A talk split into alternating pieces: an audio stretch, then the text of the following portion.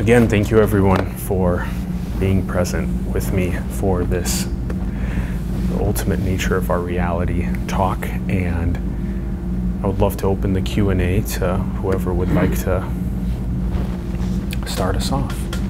And we mean, we can treat it like a discussion too. So not just Q&A for me, but a discussion. So. I I can go ahead if you. Uh, And make sure you talk directly, yeah, like Okay, that. so you yeah. gotta- yeah, you yeah. gotta get pretty everyone close. Just make sure you do that. all Yeah. right, It's not one of those. Yeah, correct. All right. Um, you know, a lot of times I, I do, uh, I like to hear others talk, and that helps me kind of uh, gear into what I'm thinking more. But uh, I, I don't mind jumping out first here too. I, I really, uh, I mean, I really like what you're, uh, what you're present, you know, you're presenting. Uh, I think uh, um, as a post-Christian atheist, I, I mean, this this stuff uh, to me is, uh, I mean. I, I, I I'm asked many times about well you know you give up Christianity so then what do you have to live for? You don't believe there's a God, and I, I, I, I know that God, God is not a sentient being. and so I know that that's the first question most people have when they're non-atheists is theists as well. You know, how do you, you know, what do you live for? And to me, when you start looking at what you're talking about here, to me, this is where humans can expand way beyond what we've been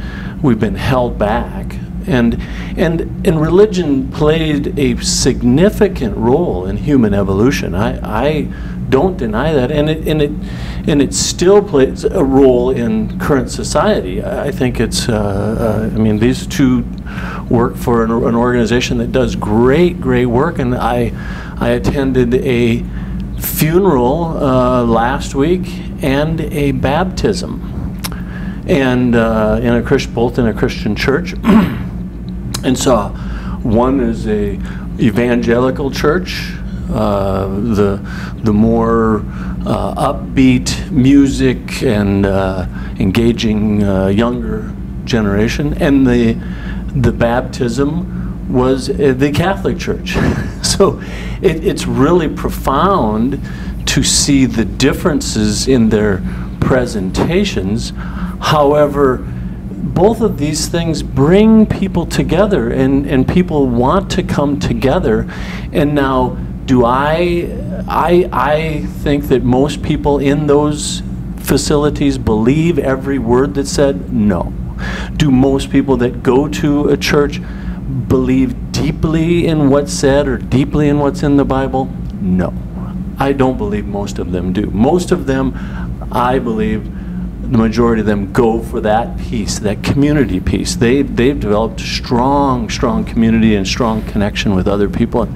And uh, uh, I, I tend to be somebody that, that I think deeper about these things. And so I, I love this kind of thing, uh, this talk, and I, and I love that the expansion that it's given me in my life in in in in thinking like this and uh, and then seeing the limitations that were put upon me by uh, by society which which every society is going to do is going to put limitations upon us and it, it is up to us and it's up it's been up to the great spiritual leaders of our time that have gone beyond those types of limitations. So uh, I think it's it's it is the next expansion into you know the great what what human beings uh, the the potential of human beings is uh, is phenomenal, and I, I think you touch on this, uh, uh, you know, just even from the very beginning of,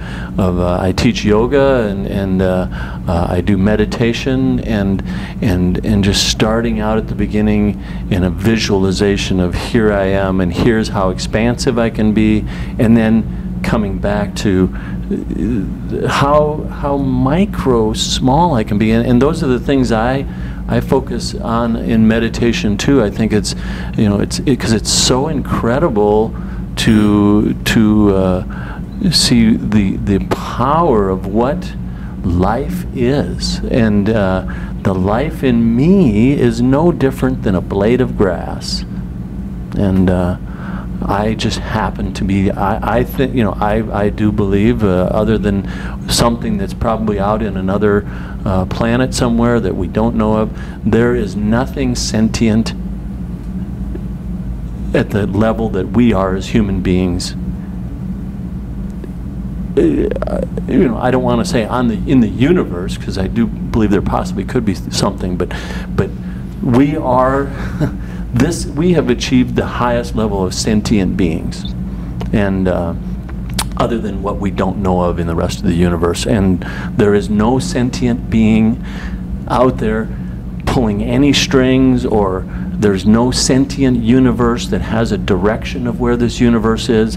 It's only, it goes to that simplicity. I like that snake uh, demonstration too because it goes to that simple of a thing is that life wants to continue on and life is going to continue on regardless of we, whether we survive or not, which we are not going to survive, obviously. Um, I am not going to survive. My consciousness isn't. Uh, so uh, eventually that will be gone, and yet this life that's in me, that's the same as a blade of grass, that will continue in some way.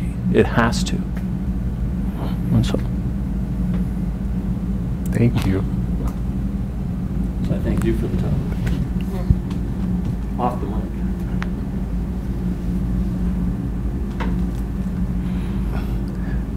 You are your name? Alan. Alan. Alan, yeah. Alan. I am Terry. Yep.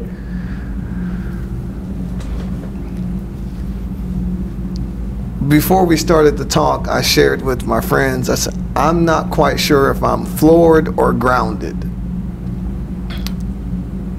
It seems as if it's one and the same, and but the flooring feels like a shock, like a, a blown away, like a, to a new level of understanding, feeling floored.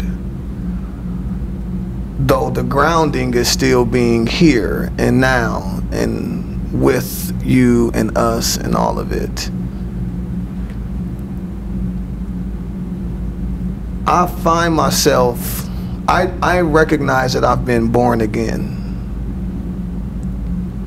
repeatedly, several times.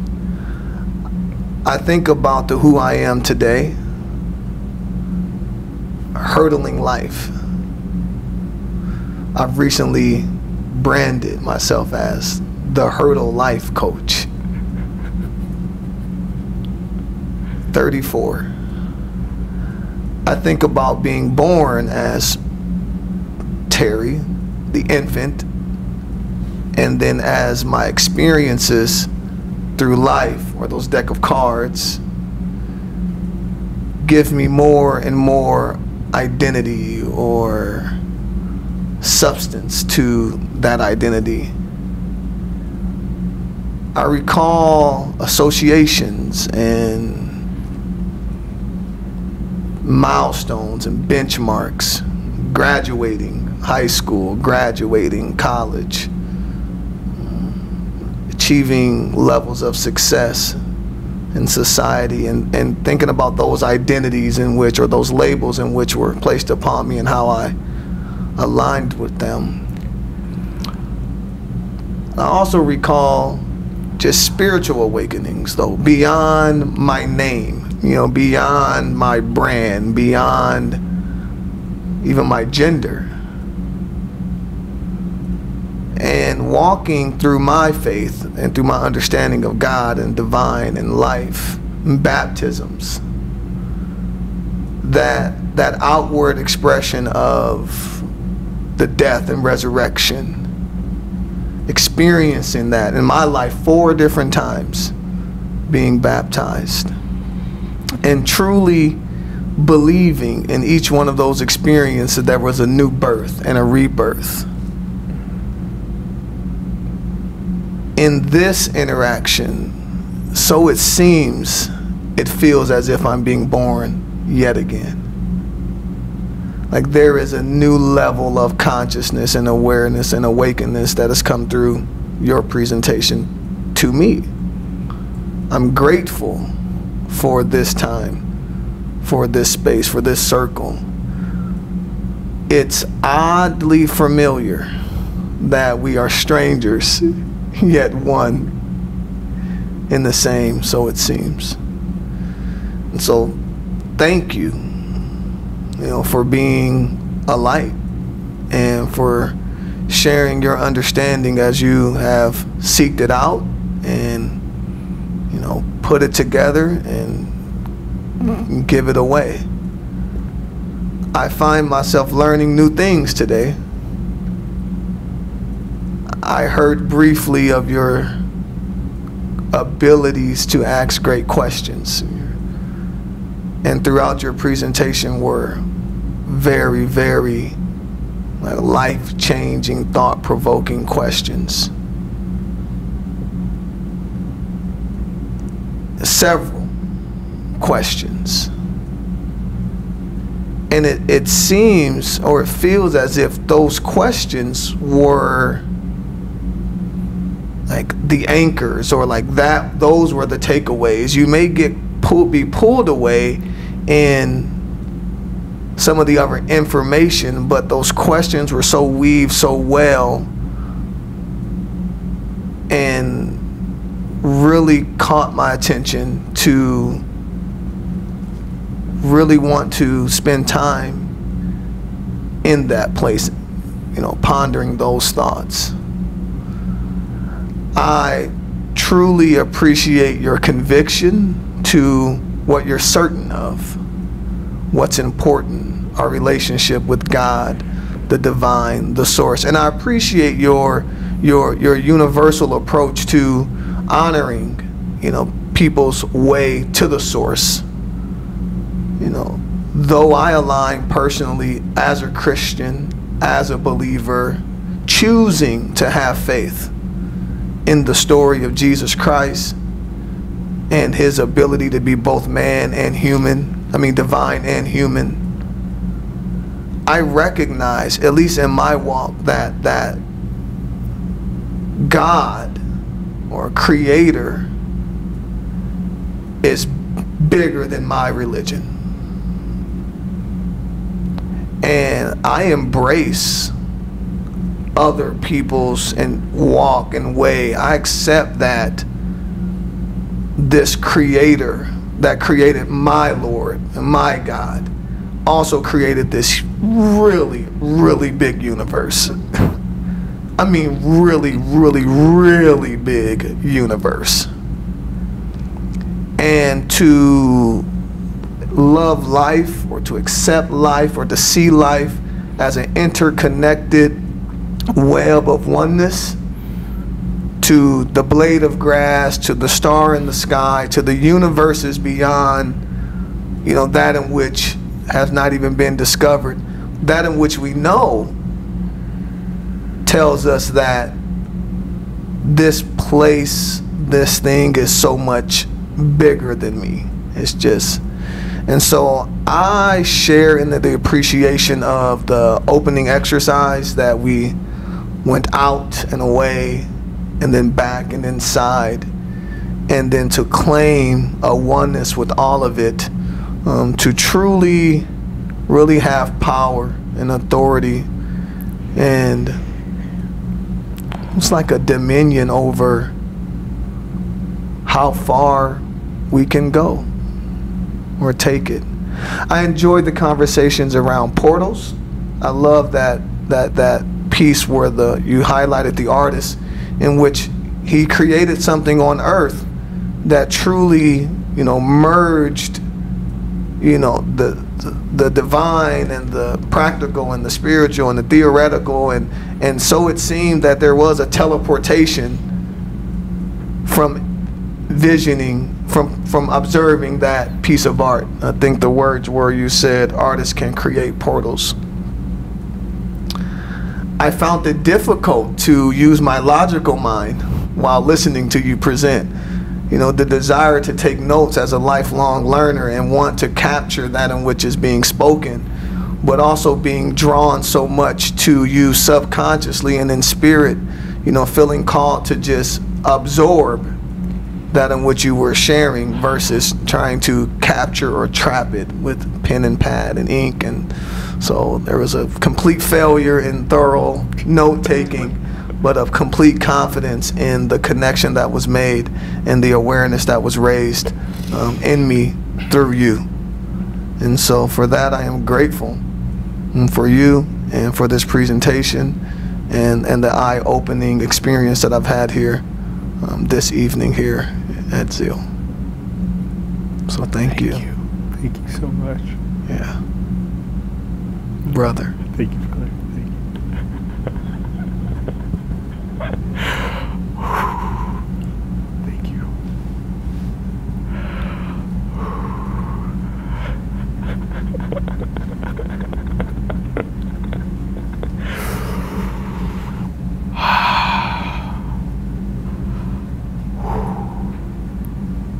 We appreciate you.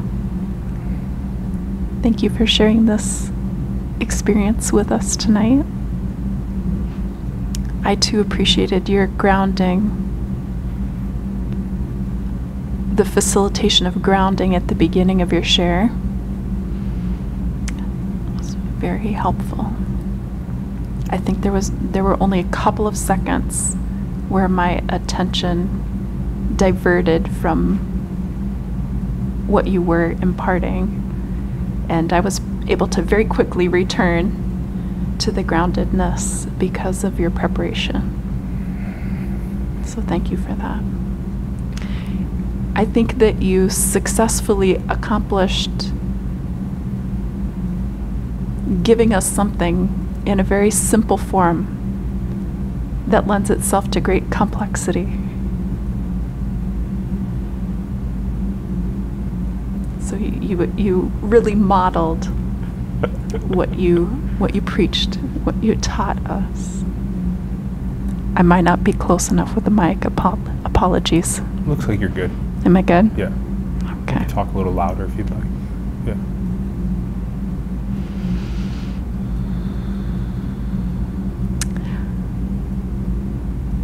I love the the clarity that you offered about the absolute necessity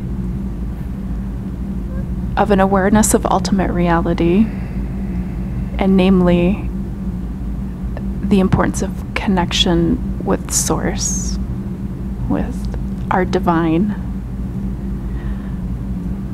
I think it was really helpful what you shared about the deck of cards that our life is, and that every second is a card, and the importance of applying love to all of those.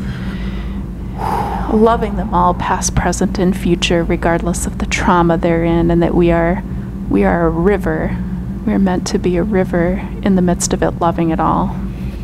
It's very powerful. So you indicated that this could be also a q&a experience. So i would like to ask if you would be willing to speak more to what you touched upon about the gifts, the unique gifts that people discover in their life experience. You mentioned that it is one of the paramount aspects of our life in this world is to know thyself and to discover and express the unique gifts that each individual has. So I would really like to hear you speak more to that.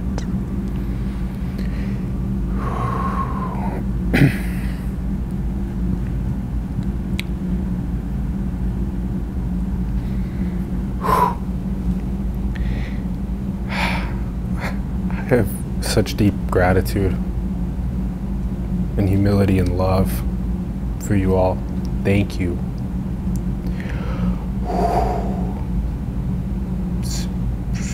transforming for me to hear how you feel afterward.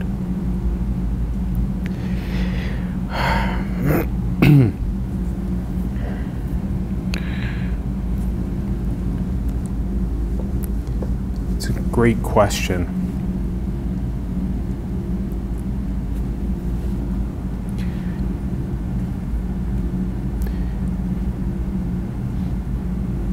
In a way, it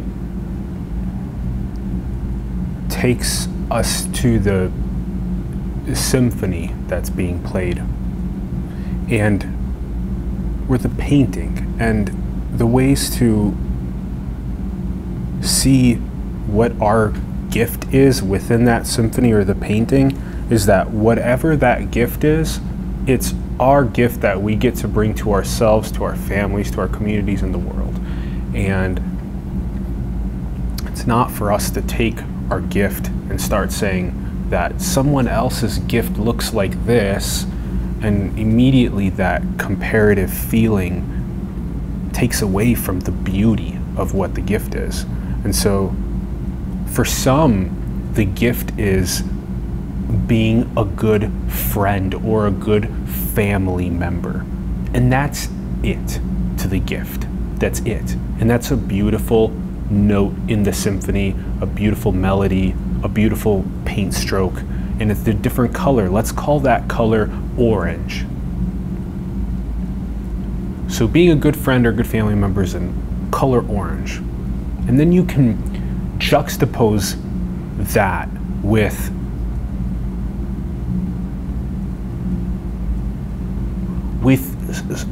solving something as complex as one of the sustainable development goals or the theory of everything.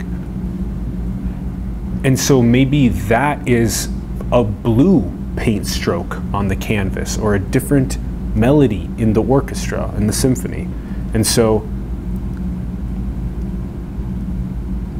in a sense, one shooting big, aiming big is incredible and it's great to inspire children to know that they can aim big.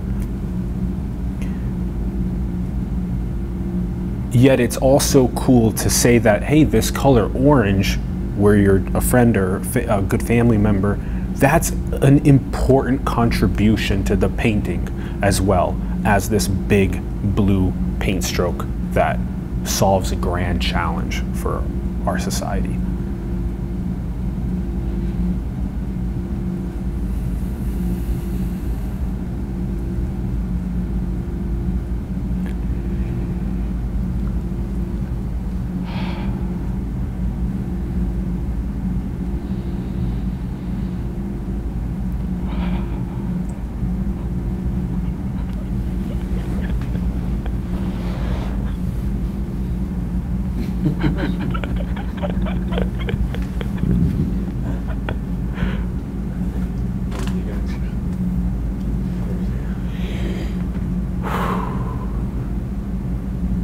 You ready? Yeah. Jacob. Alan. Alan. Terry. Yeah. Should have started with the question again. The you are yeah, you are Alan. Alan. Terry. I am Yeah. Terry.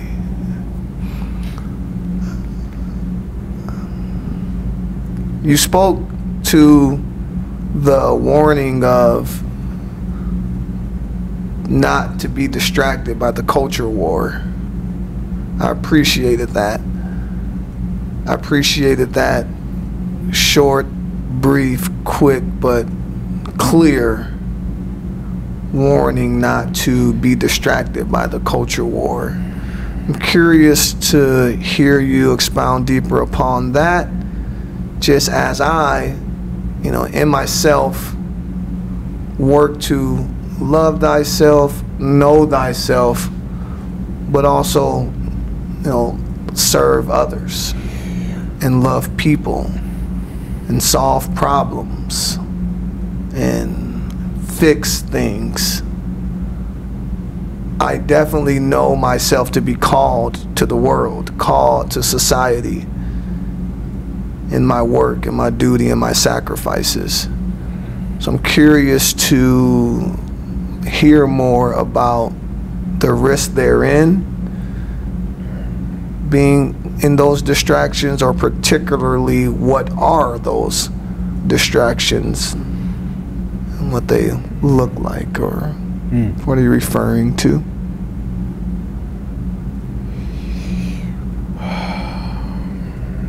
another great question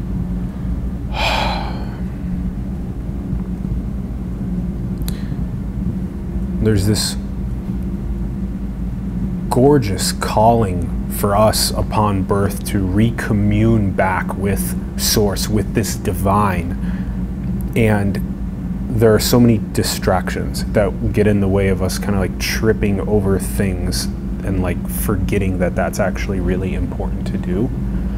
And everyone has their own journey of remembering that we come from source and that that needs to be a first principle and everyone has their own different ways of, of doing that process. One, one of the ways and we were talking a bit about your mentor before we started one of your mentors this idea that someone can come in and maybe see one of those like obstacles that someone may be tripping over and i can give an example of maybe one of those obstacles is like i mean when we wake up in the morning and when we go to bed at night connect to that divine. Drop into your body and drop into how beautiful it is that you are alive along with so many other people on their journeys.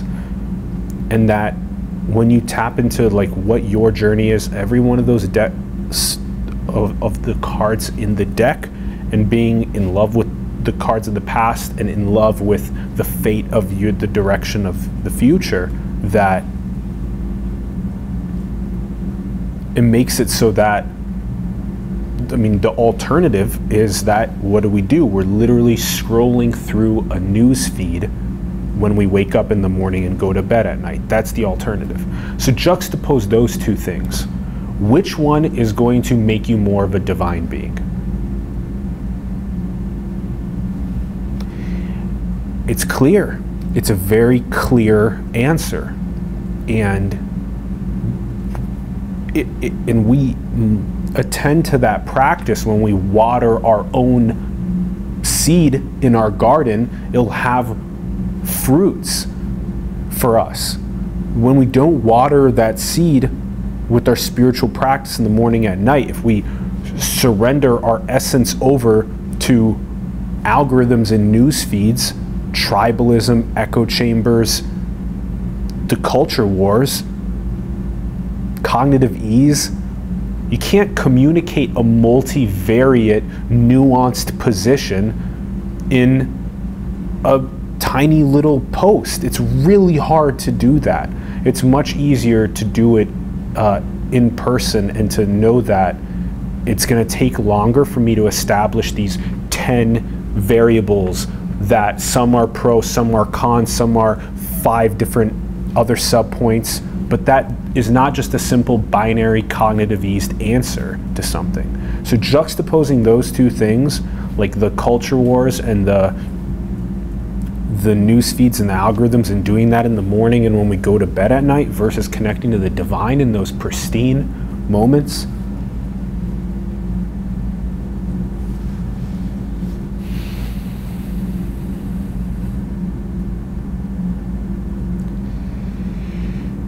it's even more important when you have a family.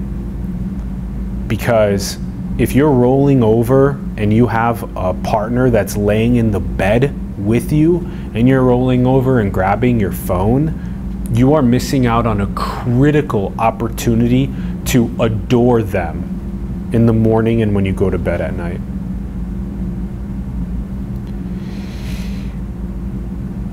And this is and this is a partner uh, that you may be starting a family with or have started a family with. Um, it may also be someone that's just close to you that, that you may be in the same uh, residence with.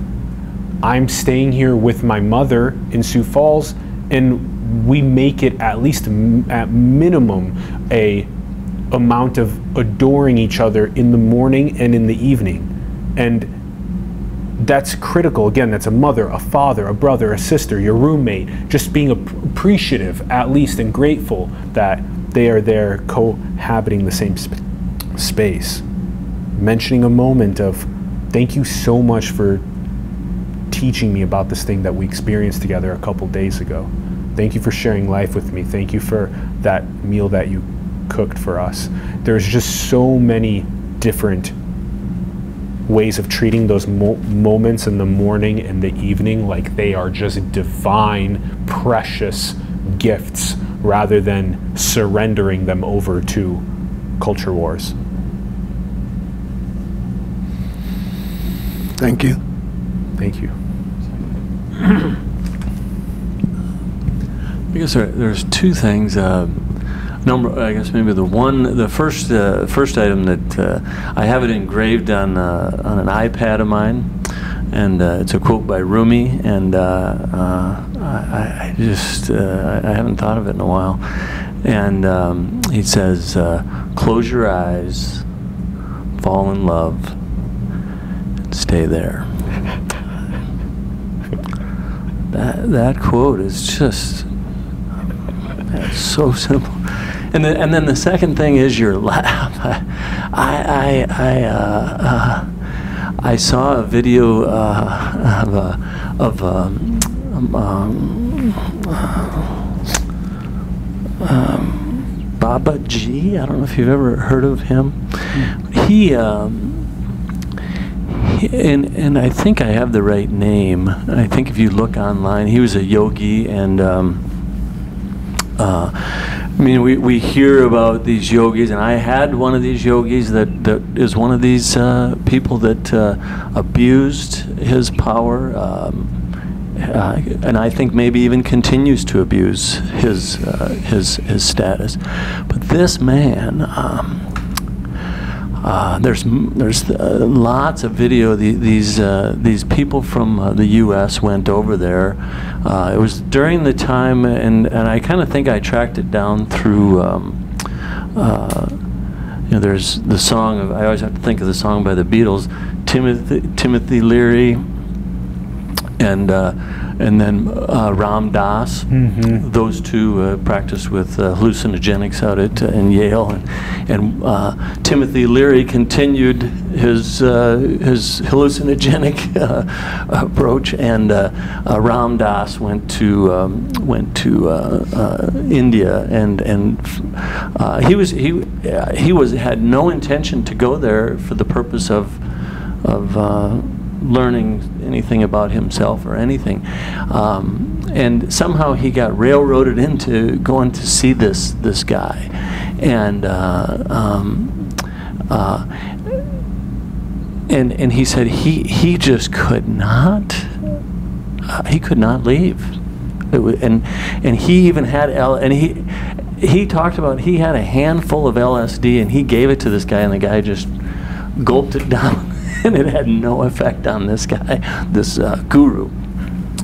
And, and he is actually a different person, but this Babaji was somehow associated with him, and so these people had gone even before uh, and, and videotaped this Babaji guy. And, and there's this one video, and, and uh, I, I- think it's one of the most profound things I've ever seen. There's everything about this guy when you watch him it's this it is when people you read about presence uh, uh, one of my favorite books is eckhart tolle's book uh, the power of now.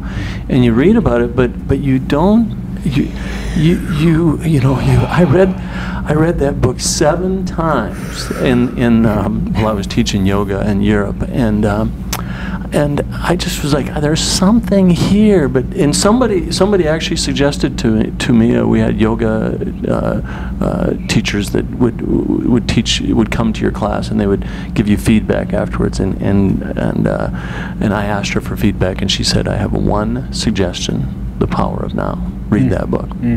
And and I never talked to her about it again. Uh, I but I kept reading this book and reading this book and like, what is it that, that she wants me to get from this? But there's something in there, and. Uh, and then uh, I went to Augusta, Georgia, and, and I had this mentor who um, um, uh, I think he he had this sense of presence, Mm. and uh, and then it then it, it hit me, and, and there there is there is nothing that can replace one-on-one when you're with someone. There there's nothing, Mm. and this Babaji guy. In, in one of these videos I watched, uh, a woman comes up to ask him some real, you know, deep philosophical question. I can't think of it now, and and and a lot of them they would sit down and they would touch the feet of the guru and and and uh, and things. And uh, um, uh, he she asked the question. And and and sometimes he would get into little uh, things with people where there would be you could see this uh, this mental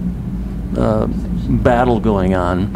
But in this case um, I don't know what, it, what, what I can't recall what happened to her. I, I wish I could pull it up now because it's real short. But but they both just started laughing, and he and he would laugh often. This, and I don't I don't know if you've heard of Mooji is another person a lot of people listen to, and I like what he a lot about him. He studied under this Babaji.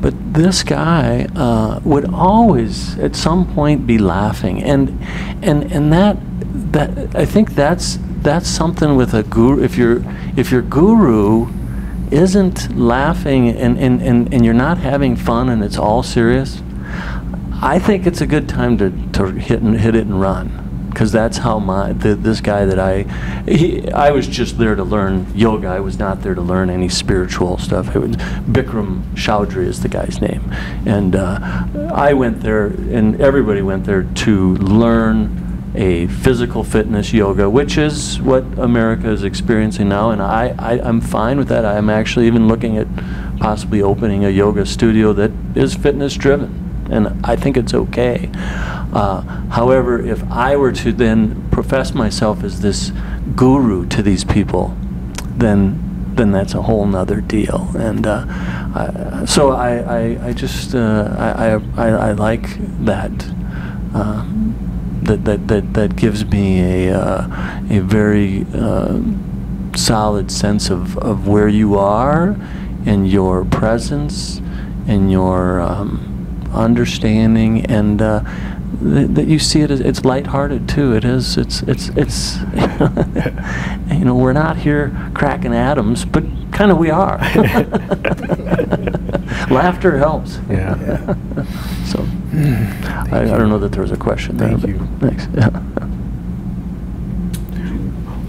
also just what what you said full circles in the sense that there's so much of this n- new age spiritual awakening at times that there can be uh, deception there too and it's important to be very careful because you know yoga means union with the divine. And with our and you mentioned the first quote. It's a fun full circle to the very first thing that you said which was that when you close your eyes and you fall in love with that with yourself that then you don't need a guru. And that whole idea of like i am not your guru is so damn true. And anyone that says that they are or that they rely on one is uh, is not closing their eyes and f- loving themselves. And yeah yeah that i just wanted to also say that in addition to what you said. Thank you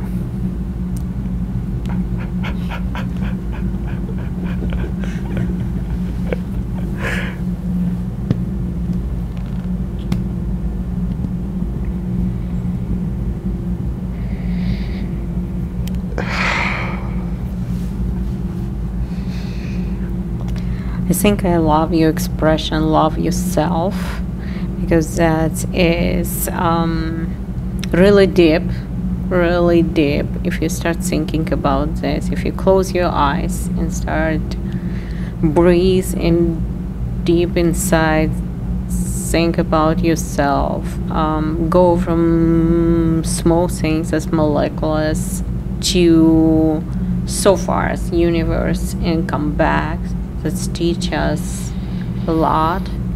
Teach us um, infini- infinitive extensions of ourself and at the same time teaching us to be present.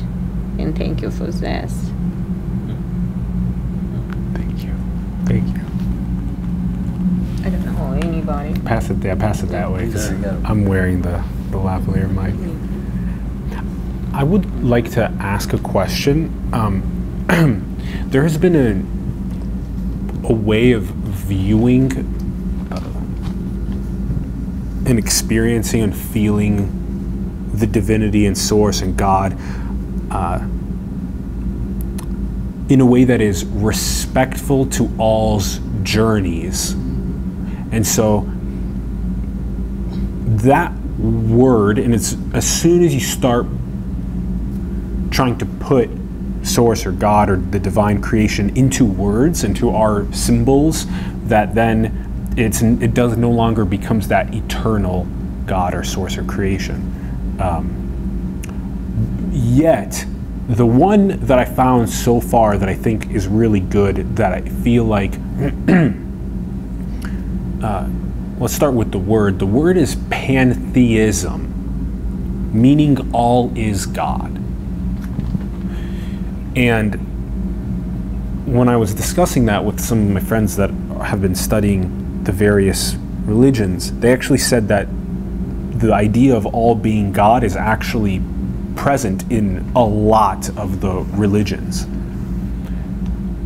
I think, believe confirmed it's in Hinduism, it's in um, Buddhism, it's in uh, Islam, it's in Judaism. Um, I believe it's in Christianity, um, and I'm I'm just like, if there is some sort of a single word that we could, like pantheism, like all is God, maybe there's a way to just galvanize people together around something like that to then elicit more friendships and cooperations around the world about what is the ultimate nature of our reality. Is it like an all is god and then we can be cool? Let's all like work on our progress of communing with that in our own unique ways. Let's all explore our gifts and help people with the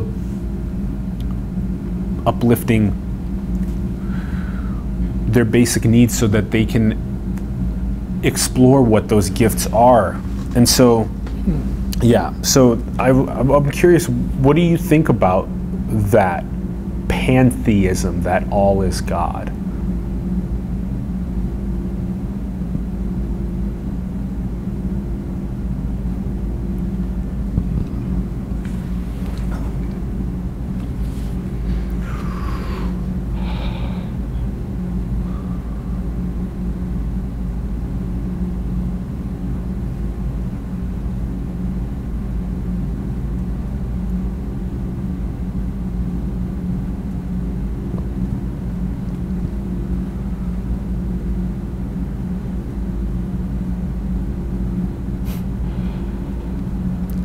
It's new for me to hear it conceptualized in a way where it then becomes something besides God alone, creation itself, the source. Though I feel like its concept is one that is universal and all inclusive, I still have a, a slight sense of reservation to even begin to find a way to conceptualize it. As you said, the, the moment you begin to try to put it into a word or religion or an understanding, it begins to take away from that in which it very it is. Mm-hmm.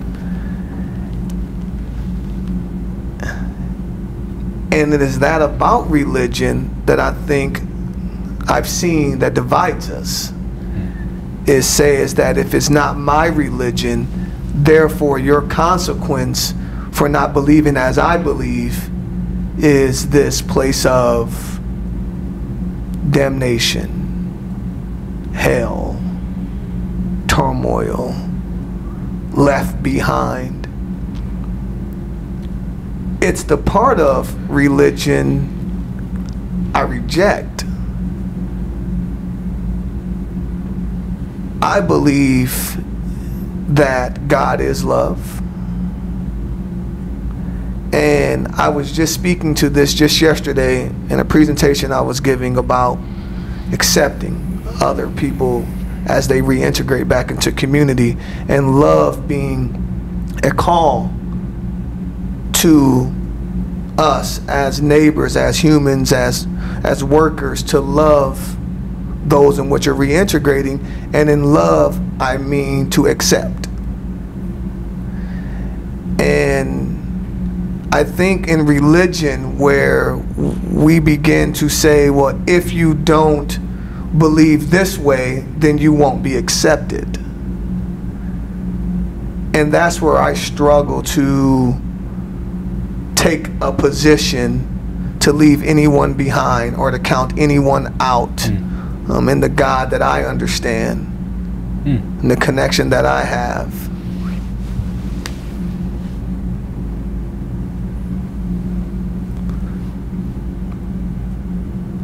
I have a question in that space and in that realm.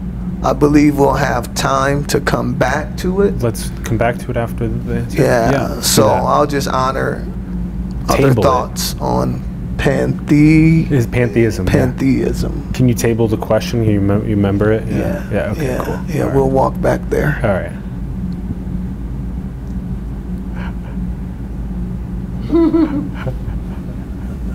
Thoughts on pantheism.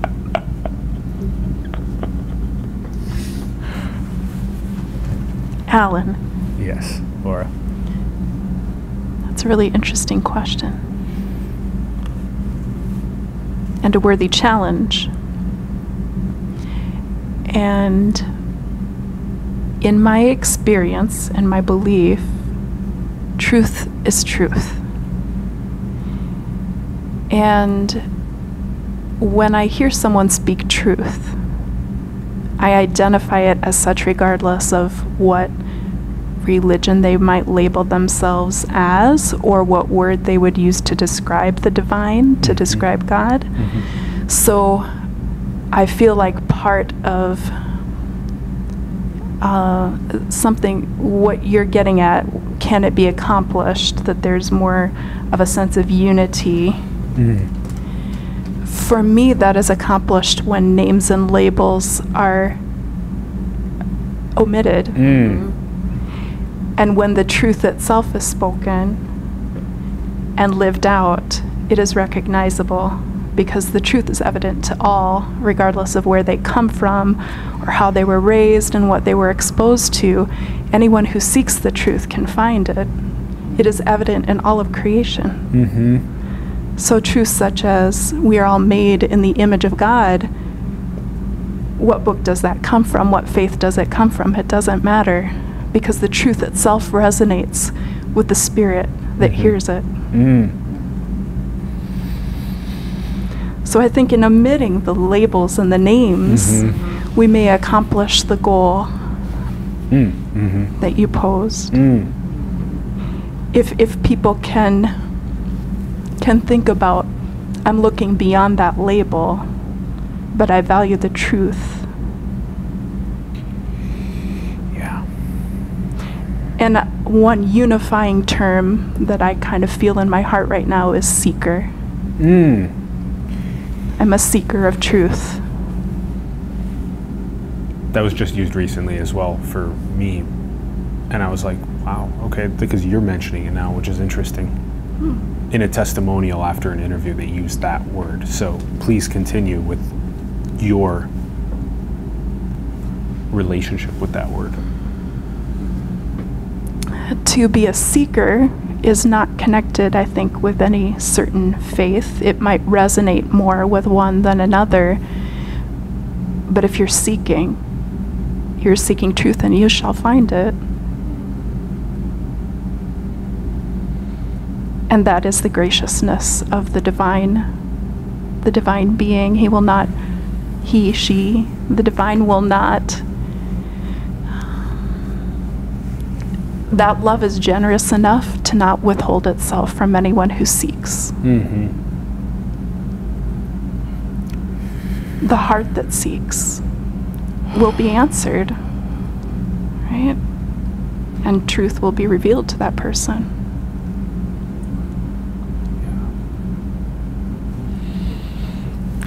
It's also interesting because that's the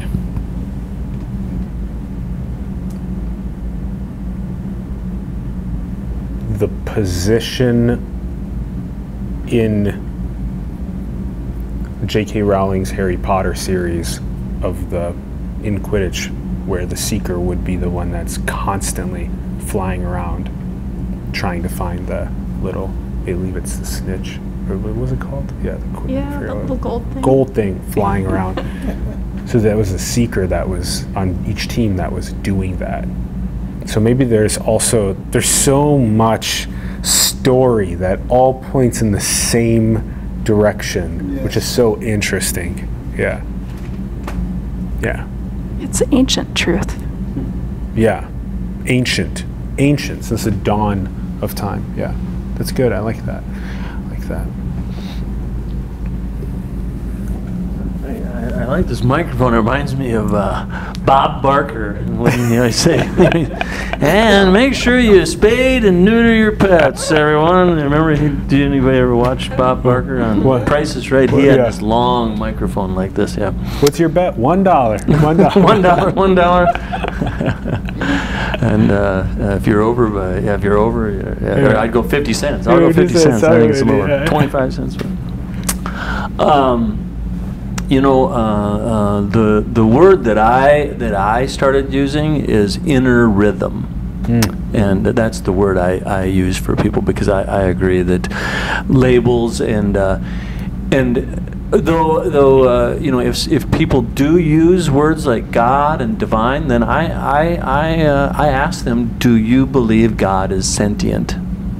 That's, and oftentimes I find with people that they don't they don't understand that word sentient, and so then I explain to them, God is God thinking or not thinking, and uh, sometimes they have to they, they have to pause and, and they don't know, and and I, and a lot of times I don't think that that religion or uh, uh, we challenge them to it, does God think is God thinking or not thinking, and uh, um, I believe that God is not thinking. And so uh, these, I think that I, I need these words. When people use the labels, then I want to have, is, is the universe thinking? Is the universe sentient? Is it not sentient?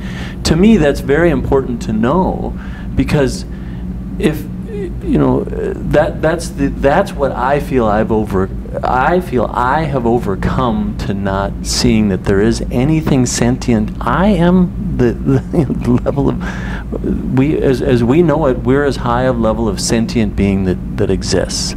And it doesn't mean that the the truth that I know is any more than, than a dog, because I have dogs that uh, I, I sometimes sit and meditate with dogs and I am just uh, profoundly moved at uh, Their at- inner rhythm. their inner rhythm. and I, I, I and, and, and it goes back to what you were talking about is, you know, try to f- listen to your heart. And, um, and if, and, and, and so this, I guess, you know, uh, so you don't mind me taking up time here. Um, you know, in this time when I was being mentored and, uh, and, and finding this presence, uh, there, there was there were very many dark days, and and uh, uh, you know they talk about Jesus having you know all this time in seven years, or and and Buddha sitting under a tree for I mean long periods, and and so I, it was very very dark, and there was one day, and, and I would sit and journal, and and there was one day uh, it was really dark. Uh, and I was very frustrated and, and really just with everything. Uh, you know, career, my marriage is probably not going to continue. Uh, I don't know if I like it where I live. Uh, I don't know what I'm going to do. You know, just it comes to that, and and I think that you know, sadly that. that we all, uh, and maybe it's just seekers. This is kind of what you're talking about, about the colors of paint. Maybe it is just seekers. Maybe, you know, uh, other people don't have to experience this. Uh, maybe not everybody has to experience this, but me as a seeker, I think I had to experience that darkness. And the words that came to me were the words from Paul Simon of the first words of that song saying, uh, um, Hello, darkness, my old friend. I've come to talk with you again. And, and, and I just could not believe, you know, how could this darkness be a friend? And, and, uh, you know, just th- for some reason, and I hadn't listened to that song for a long, long time, but I, I just wrote that down, and I just, I just really sat with that for a long time.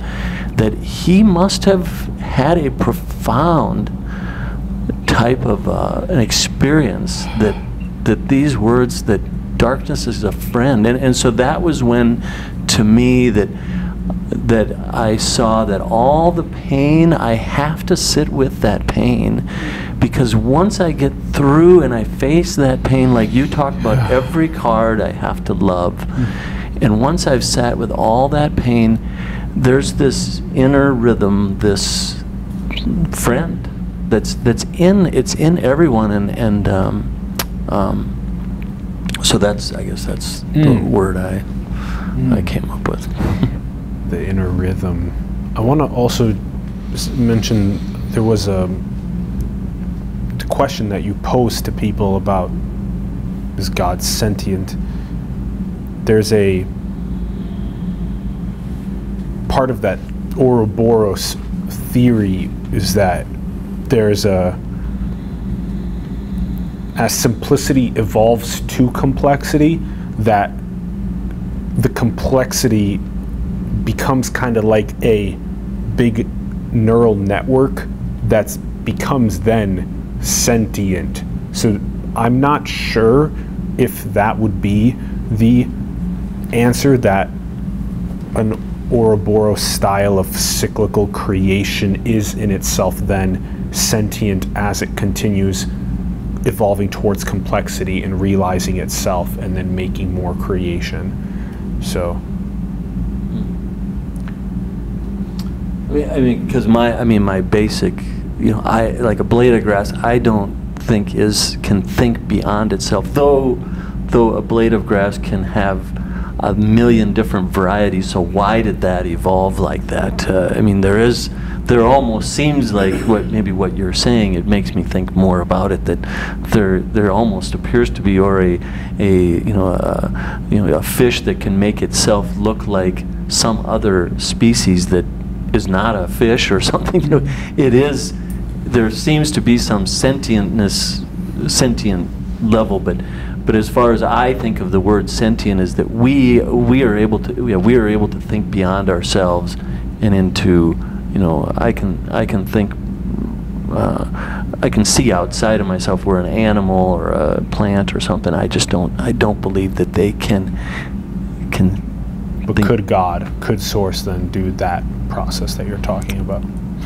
It's a good question. Yeah, I- Seems like it's an potentially a, an like an omnipotent, omnipotent, omnipresent essence. Oh, well, well, and yeah, and that then th- this gets back to where I, I don't I don't like the word God so much because Fair. when then it becomes when when a person uses the word God, it's a, and I've read other things that have stated that that God in in ancient times oftentimes did not represent a he or she. It represented like energy. All that is, All all, that i- is all God. is. Yeah, I, I still go back to that over and over again as until I find something that can encompass it greater than that. Uh, those are, if you must put words, then it seems as though pantheism's a pretty decent and all-encompassing. Yeah. Also, yes. Let's yeah, let's go, Yeah. Laura, and then let's and let's do the, what you had tabled afterward. So, just a reflection. when you mentioned today that we have become gods without wisdom, is it possible that other forms of life that are not as sentient as we are are fuller in wisdom than we with our sentience are? Amen. And perhaps the divine or the source is the infinite intelligence that is in all of us. Amen. And what's the inner rhythm of those animals and plants and insects and even the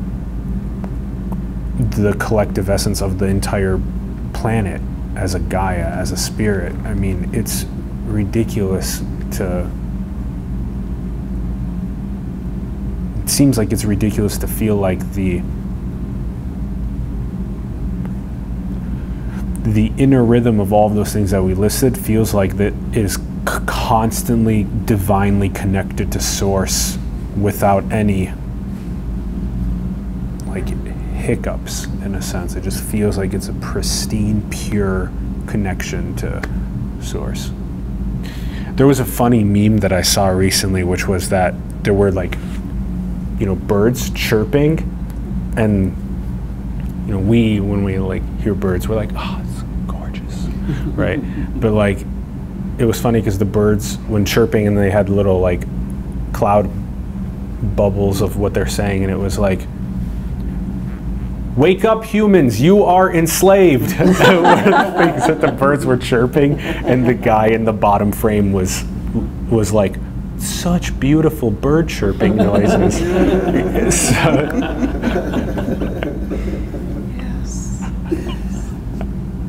Good. This is fun. Uh, also a reflection, and then uh, a thought and a final question.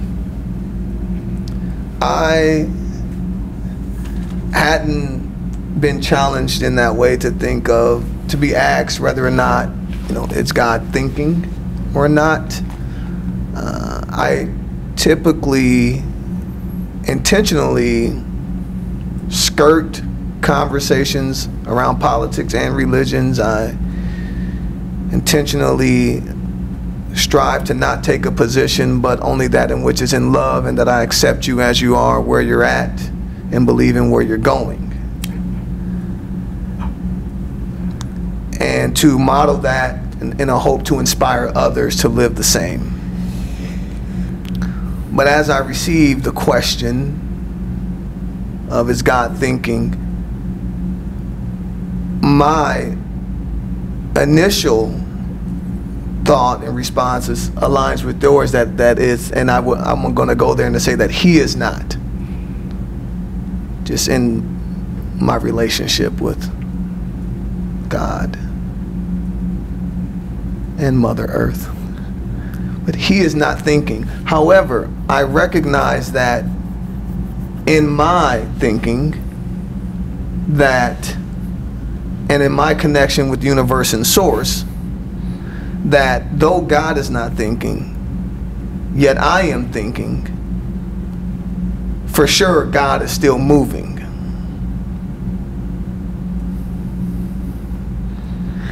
And there seems to be, for me, that my belief tells me that there is a purpose for all things and for all of us. And that in, in the way that I've packaged it in my own walk, I, I say that man's choices doesn't change God's purpose. And so is God thinking? No, God already has the plan. It's already written to come back to me. That is the thought, that is the plan, that is the way that the seeker would find me. And no matter what I choose to do, or how I think, or where I land, or where I was born, or which religion I identify with, his thought, his plan is already written and it's for you to come back to me. And no matter the choices you make, it doesn't change the purpose that's already written and intended.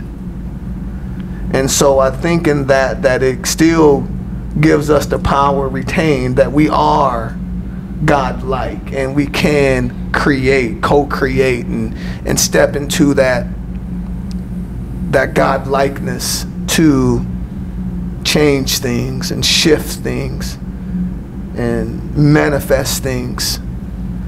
And so I say God is moving through me, through you, mm. through us, through mm. it, mm. all, through it all. I want to celebrate your presentation to say that I love the pictures. I'm curious in, in my own journey as a broadcaster and a speaker to like the where you found such majesty and such mm. inspiration and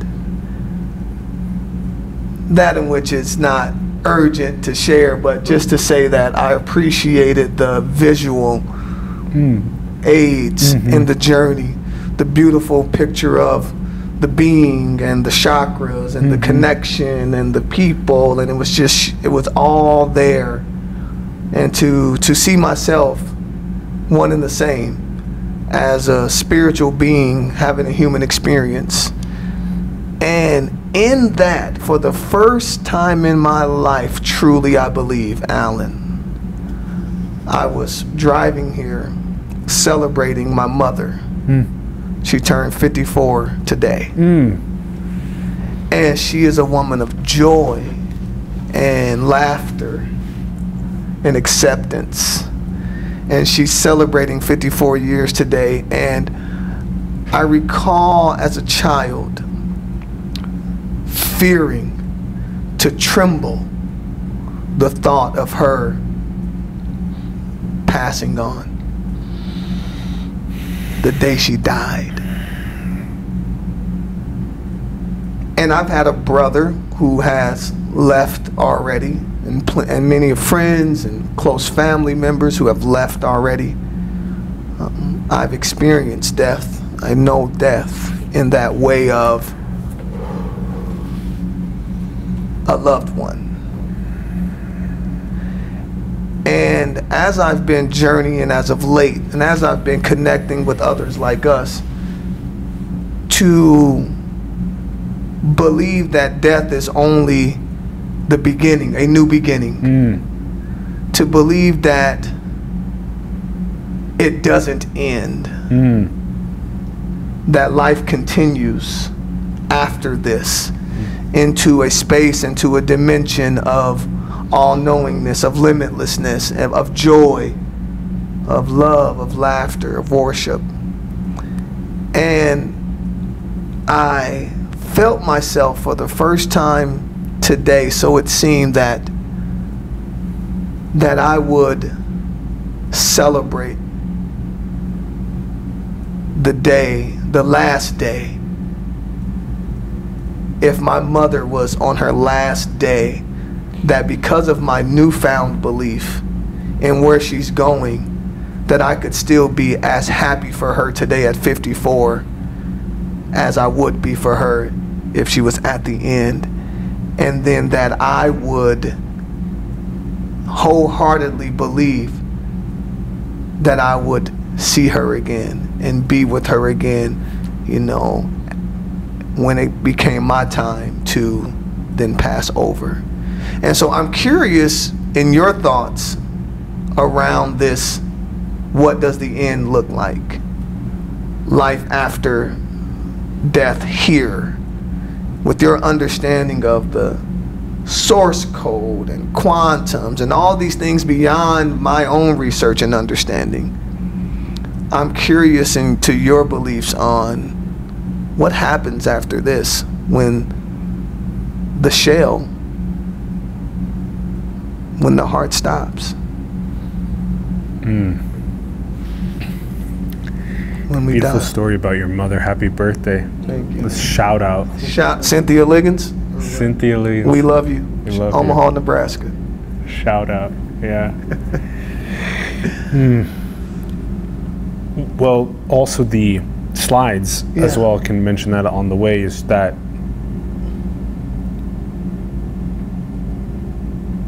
just the to to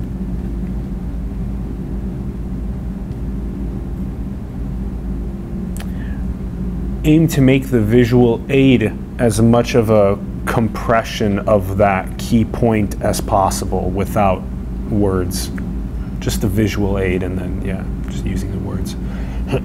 I did write the don't get distracted by culture wars uh, on that slide because I was like just really wanting to hammer that one um, home.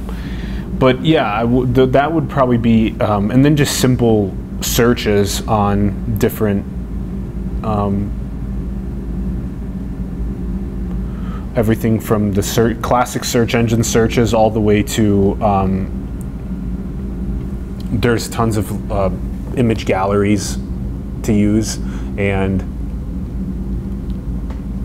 yeah really just trying to compress all of the key uh, essence of that point uh, like that one where it was like how do you bring your gifts forward or the importance of bringing gifts forward? And it's just like this divine human that looks like they're beautifully communing and expressing themselves. Like that would be like the one that I'd pick and so I think I looked up for that one I think I looked up Kundalini Awakening mm. you know because it's hard to find a s an image like that and so you have to look up specific words to mm. find stuff like that so that would be another recommendation mm. um,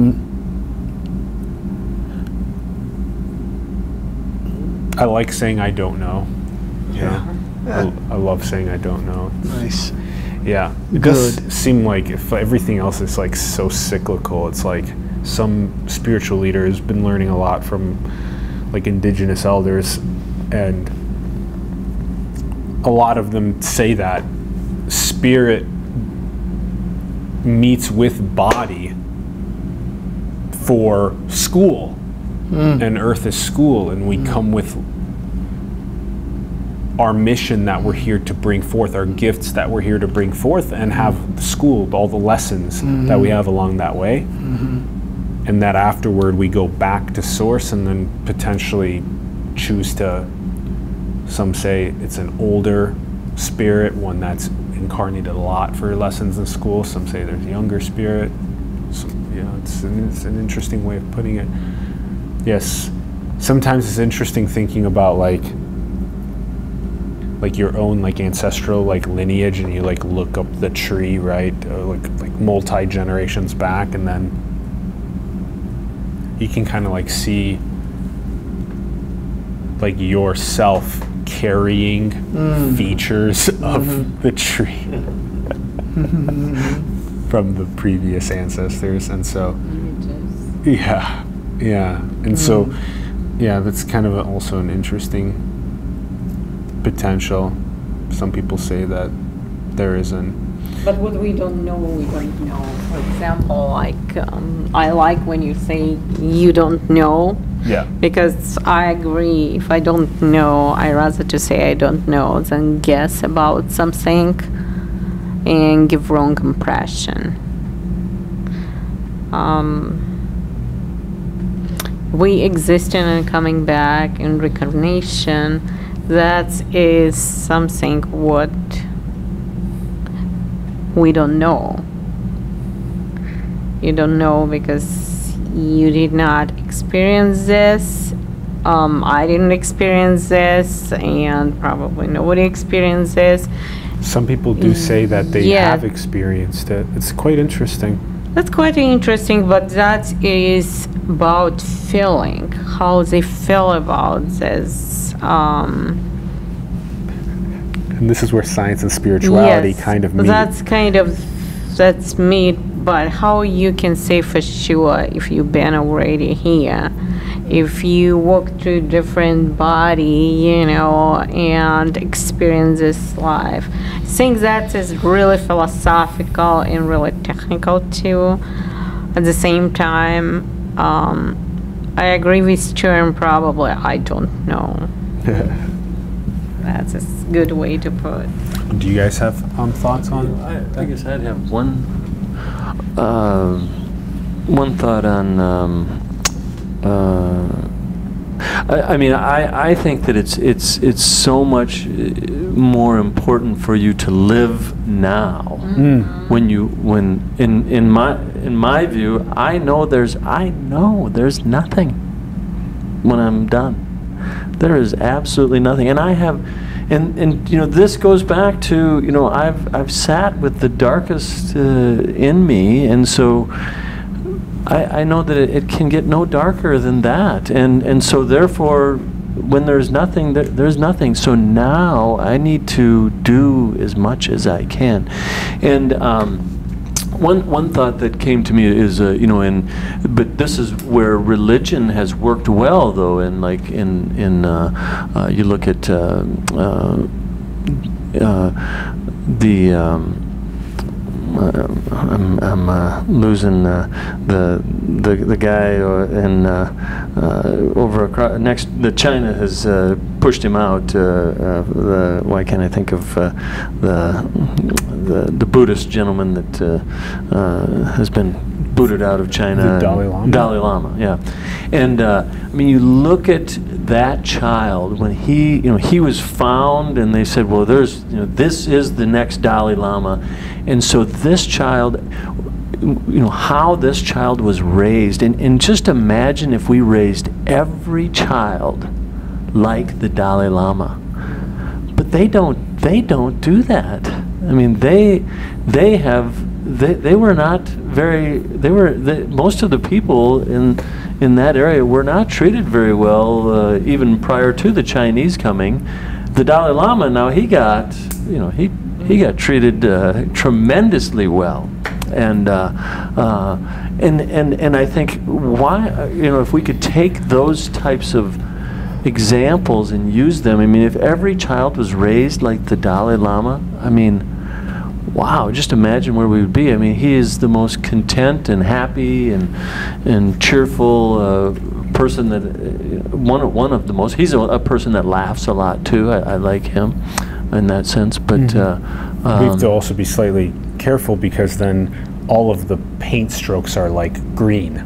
Then, if all of the children. yeah, if everybody is raised. yeah, yeah. So it's like both interesting to unlock their spiritual connection and gifts, but also, yeah, the same methodology for that. But, but I guess, I mean, my, m- maybe not the exact same methodology, but the fact that he was, he was raised as, as the next coming of God, basically, uh, is how you're raised when you're the Dalai Lama. And so, what if we raised every child uh, that they, I mean, with that spirit that you are versus, uh, you know, which which we're ver- we're all very familiar with the Catholic Church that says, you know, you and you have sinned. And the, in the older days, I, I lived across the street from children that went to the Catholic Church, and and uh, you know they had to dress a certain way. Their parents were extremely strict on them. They were beaten oftentimes, and uh, I mean, how did they, you know, when you have a child, a child that's so beautiful and has so much, and there we have so much to learn from them, and yet they're sinners that we've got to beat the sin out. I mean, that's how it used to be. I mean, they're not. I don't think the Catholics are quite that way anymore, but uh, that's how it was when I was a child, and. Uh, I mean, I just think we're, I think we're getting closer and closer. I think children, you know, people talk about helicopter parents and all this, and in a sense, that's a good thing, though. I mean, parents are involved. When I was a child, uh, you know, come home and uh, here's a little bit, go outside, and, and I was raised by the neighborhood. Uh, I was raised by my older brother, and my older brother was not a kind person. Uh, he was kind of a jerk. so. extension what you say i think that's really important to be present in this life and be in full potential of you of yourself realize all your potential because you don't know what will be next. You don't know what will be if will be something else besides this life. Things like you say every day take every day as your last day and ran as full potential as you can. Enjoy your life as you present and like try to be happy too. I think that's really important. I think people losing happiness lately uh, we don't know anymore how to be happy how to accept life and be happy. Be happy for ourselves, be happy for our family, be happy for our kids. Uh, treat your kids with happiness and try to um, grow, them, mm, grow them up as happiest person too, because um, kids right now is kind of being themselves more with electronic, with technology and everything else. I think we're losing touch. We're losing to be in contact with our own kids, with this exponential, you know, technology. I think we needed to more be connected, be connected with family, be connected with source, be connected. That's really important. Some of the spiritual leaders that we've interviewed and that I frequently visit their teachings they speak to the exponential technology transition as a grand challenge that society has to figure out how to handle because there's this beautiful biological capacity for us to be a channel and anchor the divine in us biologically.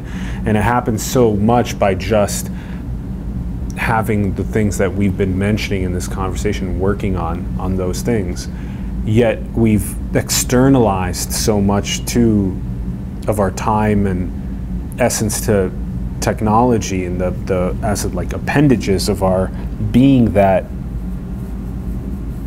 you can you can actually like you can physically sense your own stress levels when you're behind a keyboard versus talking to someone in person and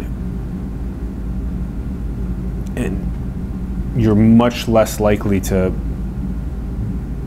do any sort of harm to someone else in person than you are to say something behind a, a keyboard. And just one more step further with what they have taught me is that if we're not careful with this whole transhumanist transition that we're going through, that we basically make ourselves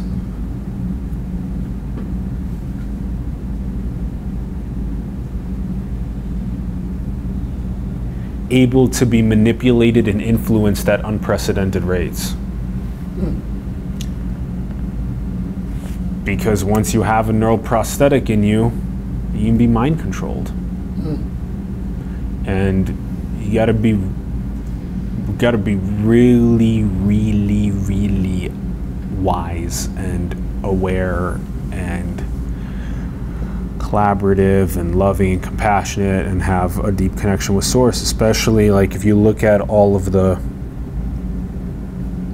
because what what what they're selling is they're selling you you not needing to have the bandwidth limitation of pressing fingers on computer keyboards but rather literally your thought can lead to creation.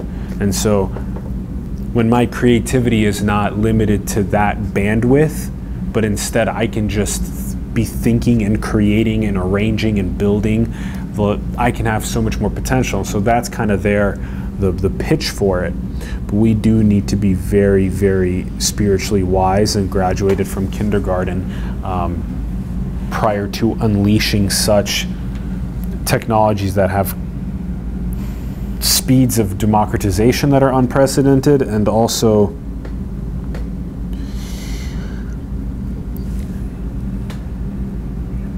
it's a complicated transition to the exponential technologies and sometimes it feels like some of us including including me and even younger people than me that are 15 and 5 that do they even know the capacity of their biology for closing their eyes and loving what's there? Because when you're born with it and you've never had time without it, which we all had time without it because we were born in the times prior to the devices. So that's one of the big question marks and a lot of people just say adapt they're just like oh just adapt like if the you know if the child is doing it a certain way, just adapt to how they're doing it and whatnot. Which there's some truth to that, but there's also this nuance of like, People forgetting communication challenge. Really? yeah, yeah. Well, yeah, yeah. You just said that people are forgetting communication channels. It's just like there's just one. Probably there's just there's just one other um, thought on that subject, which is that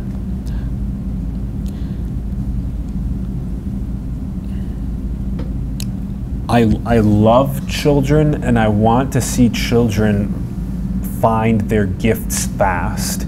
And children finding their gifts fast has a lot to do with them having their basic needs met and being exposed to a bunch of different things for them to figure out what they what is their gift. Yeah. Yet so many kids around the world are not having their basic needs met and are not being exposed to this wide array of options.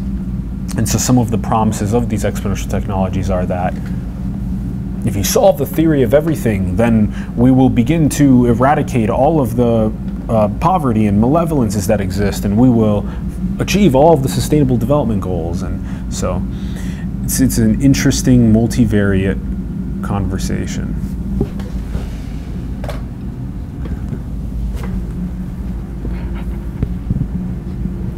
Yes, please. You had something. You had the mic. I had something. Well, Mike, you inspire me so much. By the things that you say, you just trigger things for me. And um, one thing that you inspired me to share was that my stepdad told all of us, his kids, that he knew that there was nothing after he passes away. And there is no one he he died when he was 53 and I was 35 there is no one we've ever known who has been so close to us even after he's passed away than him so most of my siblings got tattoos in honor of him we talk about him regularly miss him, think of him. He he is present with us somehow. And I just found it so ironic that he was so adamant that there is no God and that there is nothing after. And yet he lives so strongly. So be careful what you say. You never know because love is what endures. And one thing that he did was every moment with every person being this very demonstrative love. And it didn't leave the hundreds of people that he touched.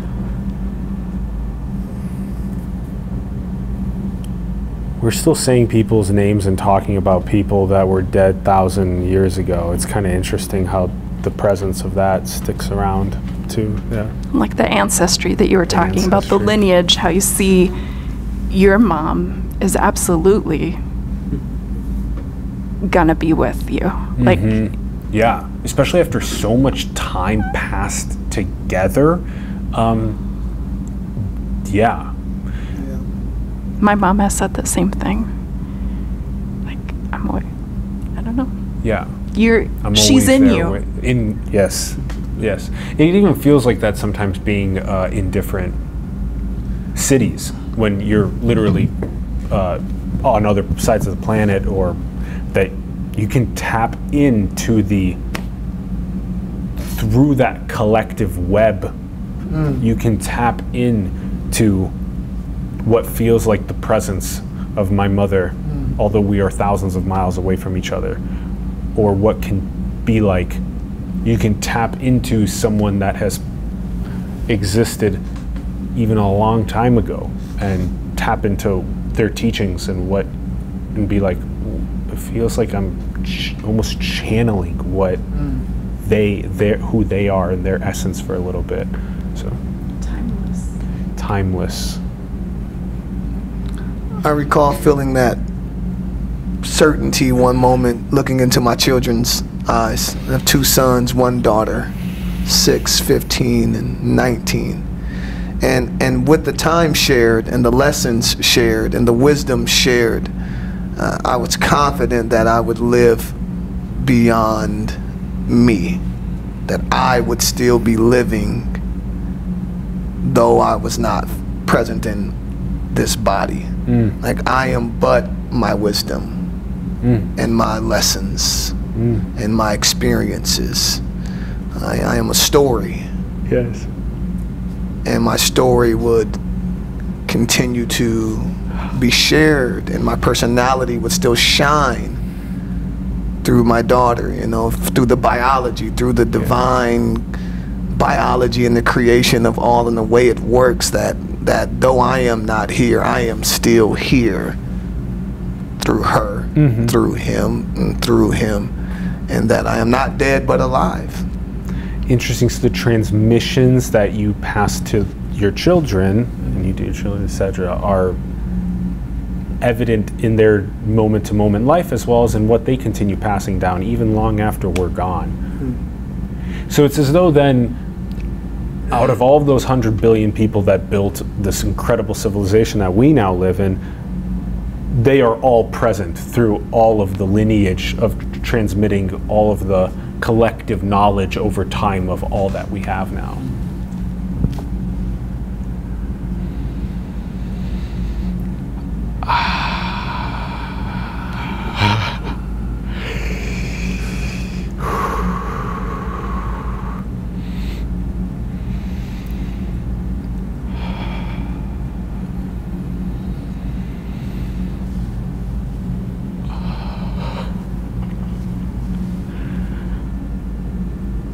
How are we feeling? Yeah. Likewise.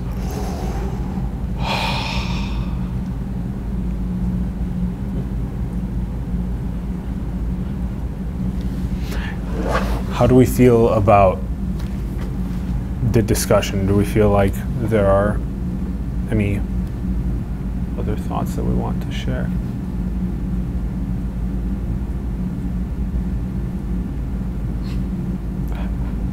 I have one thought I want to share.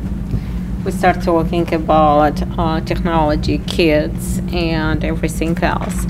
Extension of this conversation is like um, now is technology get you can modify, you know, like what you wanted in kids, like more mass knowledge or something through Genetic building engineering. genetic engineering. This one is, I think, totally wrong. You are changing um, creation of identity of your child. What is, you know, only supposed to be your child, and you modifying this through generics, you know, through additions, something to. Um, Well, question would be if they were to be born with a very serious disease or ailment and you chose to not engineer that away, then was their lesson to come in and experience that ailment and then we engineered it away so they weren't able to have that lesson yeah, but they experience? talking about engineering like most smarter kids, like basically engineering, you know, a kid who will be already not as much as your kid. That will be something what is artificial, changed, built, basically. so th- this conversation that we're having right now, in 100 years, will they be having this conversation or will it just be such a normal I thing? I don't know. I don't know. Sometimes it feels like if we just project the trajectory out a couple decades or a century and we just say that they'll be looking back and saying that yeah, why like, were you even that having will be normal. Mm-hmm. it's going to be very normalized. That's the trajectory. And same with another really obvious one is like clean meat. people are slaughtering billions of animals on the planet, and in the future, it'll be like, I can't believe you were doing that. Here's clean meat grown in bioreactors, thumbs up. And another one is that you, right now it's. I don't know. I I'm not ready for clean meat yet. Sorry. an, an, another another one is uh, children looking back and saying that I can't believe that you were burning fossil fuels at such unprecedented rates and, and putting the planet into such ecological potential catastrophe. And so to to again to transition to to transition to fusion at faster rates. Again, this is one of the most uh, paramount things. Is again is for the sustainable development goals, for the theory of everything in physics, to figure out how to do what happens in the sun on our planet in as safe and as energy efficient circumstances as possible can unleash a whole new era of abundance and energy where everyone can have any amount of energy anytime they want and it's all clean and yeah, but that can also draw us back too. yeah there's there's ways to The- handle it it would say yeah That is, um, you know, development of energy resources. That's as basic, you know, um, progress in our lives. And by limitation of this and, you know, limitation of fossil fuel, that can be limitation and drawback too. Uh,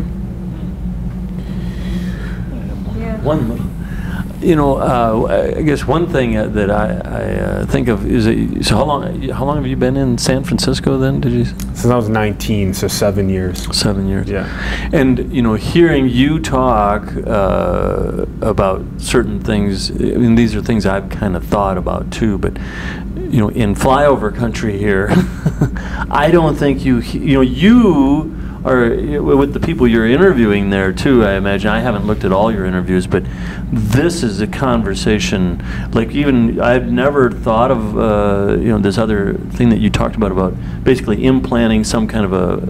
I Yeah. mean, I've not uh, I've not thought or, or read or talked about that in flyover country here at all. And when you brought that up, I was like, oh my God, yeah, that is. I can see that is gonna ha- that's gonna happen. Is it's yeah? Why not just have something implanted in you so you don't have to type? You just think it and it Yes. goes. But yet, yeah, eventually that's can be a control mechanism. So you know, uh, living out, living out there, uh, seven years is all, and uh, and and I mean, you've interviewed just it looks like hundreds of people, Yes, right? And yes. uh, uh, um, and then seeing what's happening and and the progression of things, the way it's moving. Um, yeah, um, it, it, it has to feel so. I think, you know, this is one of the things I've said. Uh, if, if Donald Trump gets into office again, I'm probably I, I'm aiming towards going somewhere more liberal and within the United States or out because I just I, I'm sick of you know I'm sick of fighting him and then I got to fight a governor here too and I just don't know how much of it I can put up with. I'm you know I'm I'm volun- I'm doing as much as I can. I volunteer up at the prison. I teach some yoga and stuff, but you know I just really don't know. I want to be I want to be where people are, and so to to in some degree I would guess that you you know you're in a bubble out there, and, and Oregon is kind of the same. I've Yeah. met people in Oregon and stuff. It is, and actually, one of the crazy things about that bubble is not only what you were saying about how we can do things like be at the edge of society's knowledge about how to jam chips into people's brains, and other people around the world are not talking about that, even in the middle of the United States, not talking about that, let alone people that don't have basic needs around the world. But then there's how, ironically, people in Silicon Valley have some of the least amount of conversations about source, about God, about the divine, about creation. Some of the least, only really recently with this whole idea of being in a simulation has there been more and more ideas about okay let's revisit god or the divine or creation. But really there's a lack of ethicists there's a lack of moral scientists there's a lack of philosophers there's a lack of, of, of people that study theology. There's a lack of all of those disciplines within every single one of the major tech companies in Silicon Valley, also the major tech companies in China. There's just a v- serious lack. You have people that are making AI that are mostly white guys in Silicon Valley or white or Chinese men in China, and there's a lack of again lack of female perspective, a lack of just philosophies from around the world, um, and I think it's becoming more and more clear that if you do not have ethicists, philosophers, moral scientists, spiritual leaders that are within those tech companies around the world, that's going to be the recipe for disaster. And, and, yeah. and just one, yeah, one interesting thing I, I add to this is, uh, you know, when I studied uh, yoga, uh, you've heard of the book, by, the biography of a yogi, uh, of Yogananda. Um, he he came into the United States and first he went to I think it was New York to the east east coast, and he he was he was like these people. There, is- there there's nothing I can do, Do, yeah. with these people. So he flew to California, from what I understand. I, and I, I, I may be kind of fuzzy on some things, but he decided that's where I'm going to go and try to establish a yoga uh, uh, foundation. And uh, there he found, okay, I can. Uh, this uh, these people I can deal with, and he still had a problem there in that that people uh, he had some people that he was training, and they ended up having sexual relations with people's wives and things, and it turned into a big tum- tumultuous thing. And he went back to India, and he he was intending to not come back he's like that is some messed up stuff over there. But he did come back. But it, I think it's it's fascinating that you're saying you know there's none of this happening there, and that is the bed of where a lot of this yoga existed and and uh, uh, There needs to be developed more. and Needs to be more and it, it yeah. and it, it came across that way where we were thinking the East Coast was in such bad shape and, and it was like or he was or he was like so There was a recent movie in the, the in the 12 where they had the 12 different indigenous tribes from around the world come together at the United Nations to help put up a, a calling to spirit to guide the trajectory of our planet in a more benevolent direction. And one of the tribes was in a cab going from the airport into Manhattan. And they said in their language, and it got translated obviously in the subtitles, but they said, there are no trees mm. when they're driving into Manhattan. And yeah, when you just have a, a massive concrete jungle, again, you can't, you can't, it's hard, it's so hard.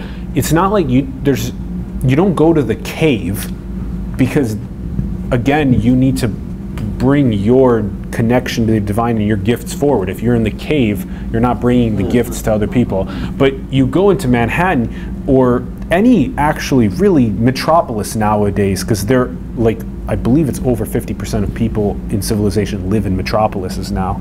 And they're all concrete jungles. Even though some have a higher density of parks, like cool, but they're still concrete jungles. And you can't successfully tune yourself to the divine like a tuning fork when you're constantly bombarded mm. by EMF, cars, humans, economy that's roaring around you. One of the things you guys have in Sioux Falls is fantastic is you have a lot more uh, spray space. It's just it is, and it and you have your own like grass that you can lay in uh, in the sunlight.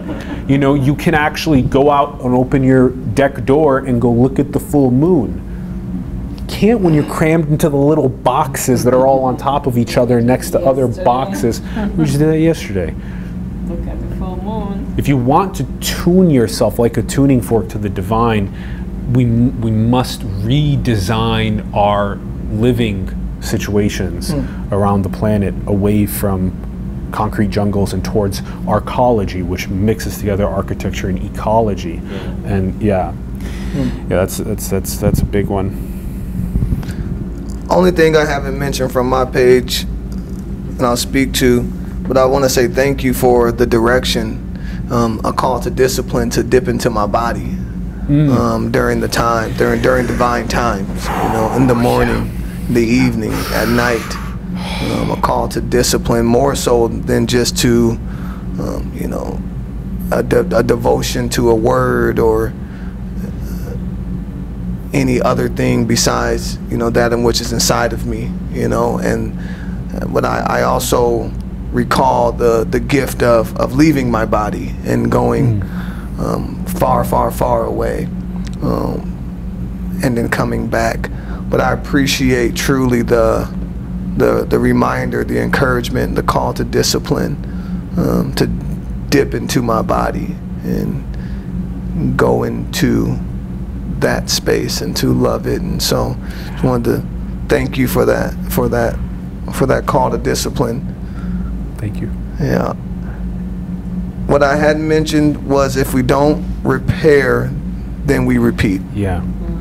And I do subscribe to this way of life that says it is a it is a classroom, um, and that that everything is a lesson, Yeah. and that that I am here because uh, of lessons I n- need to learn and haven't Yeah. learned yet, yeah.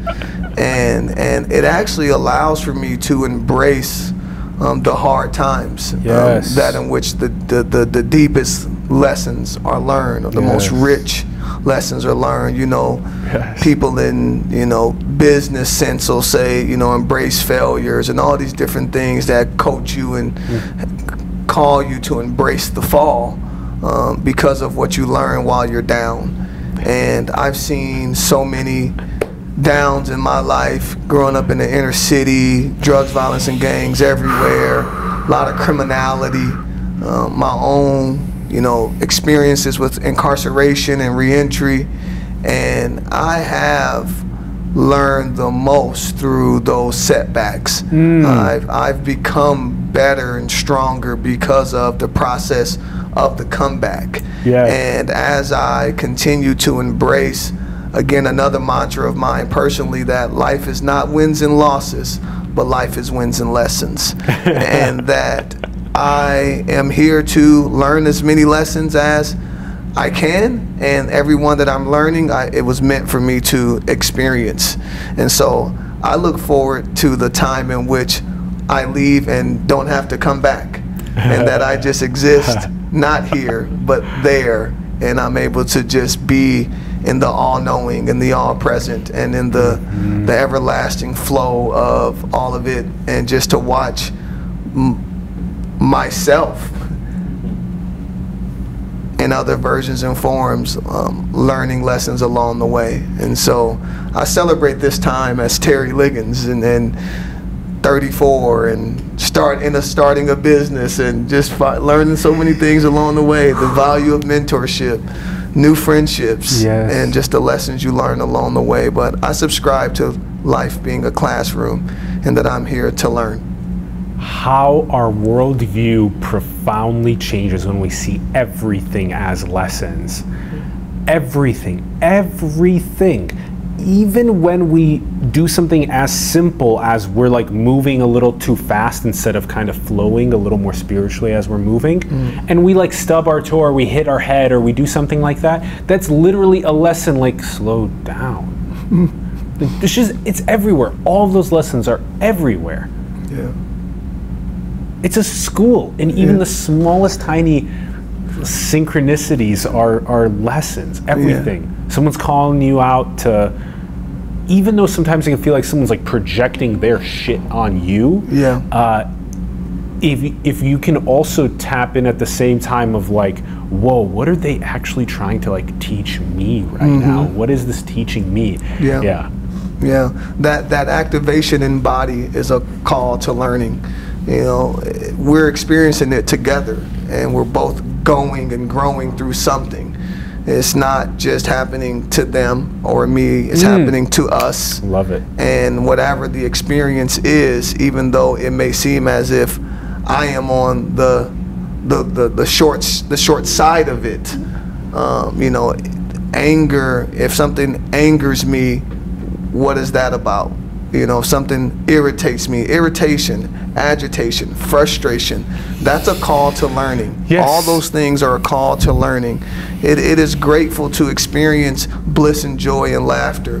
But when you find yourself irritated, agitated, aggravated, it, it is a call to learning for yourself. And, and when you get consumed by wanting to change that in which was already called to teach you. My friend, one of the one of the uh, preachers I followed, the guy, what's his name, Furtick. He said he said sometimes you're it's your opposition that shows up, but it's truly an opportunity. Ah. Yep. Opposition knocks on the door, and you think like, "Why the hell are, Are you, you here? here? You know what the hell's going on?" It's an You- opportunity for you both, which is so interesting, like Yeah, you said too. For opportunity. Both that, for both them and for yourself to both learn. Yeah, Yeah. yeah, all of it from all of it. So, So it caused me to embrace those pains, those dark places that I've been, that I know. the um, roots have to reach down to hell sometimes for the leaves and fruit to reach to the heavens. Amen. Praise God. I am grateful. I am so grateful. The, this sec, this discussion and Q and A portion has been so damn good. Yes. Yeah, so fire. I've been loving it. I've been loving it. Some of the best stuff comes from the interplay of the spirits afterward. So I love it. Yeah. It's good. Any any any thoughts? Hey, Hey girl. Laura's there. I'm good.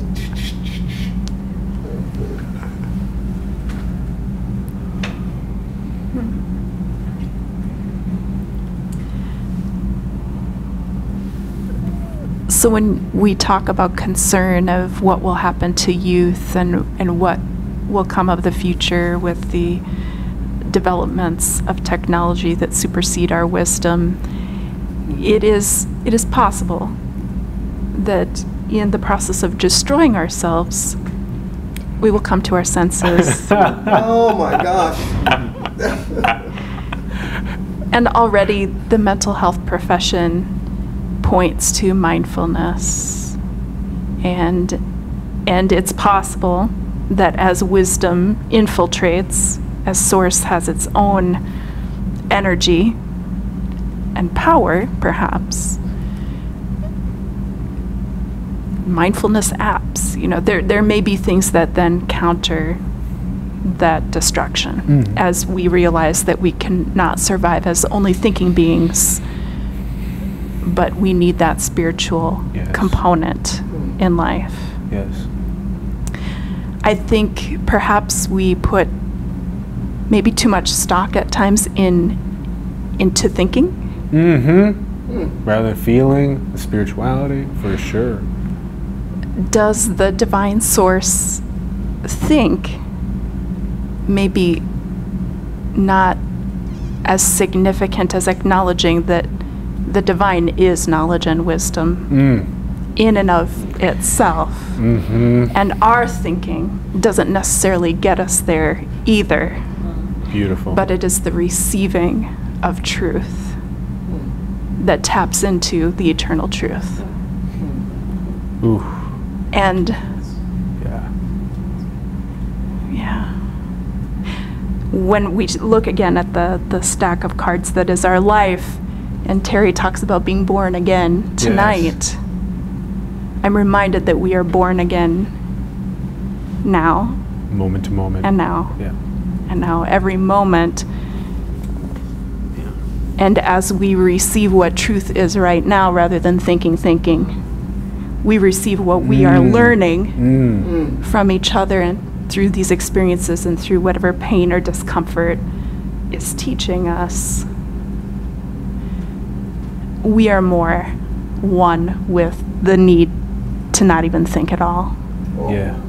Yeah. But we are part of the knowing and the truth itself with every moment, every moment, every moment. And regardless of what technology does, we will find ourselves needing to focus on the fact that we are human beings and and who we it's it's about what it's about the being you know and if the source is the i am what we are at each moment that taps in more than the i'm thinking i'm doing i'm striving Mm-hmm. um, yeah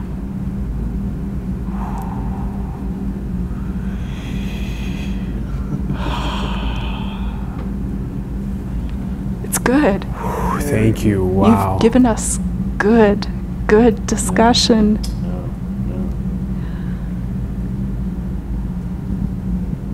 So, m- moment to moment, We are born again every moment. yes, and Right. and there's the more that we seek towards truth, the more we see all as lessons, the more moment to moment we keep leveling up more and more towards that divine communion, Or returning to it, returning to it. remembering the source from whence we came, wherein is all fullness of truth. Yes.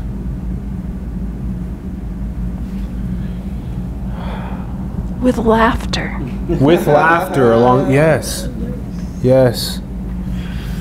Ah. And it's so important to export this feeling to the rest of our evening and tomorrow and the next day and our friends and our families and our communities and the world. So to continue that as you build up more and more of those moment to moment experiences to, to take and to be able to share the gift is critical.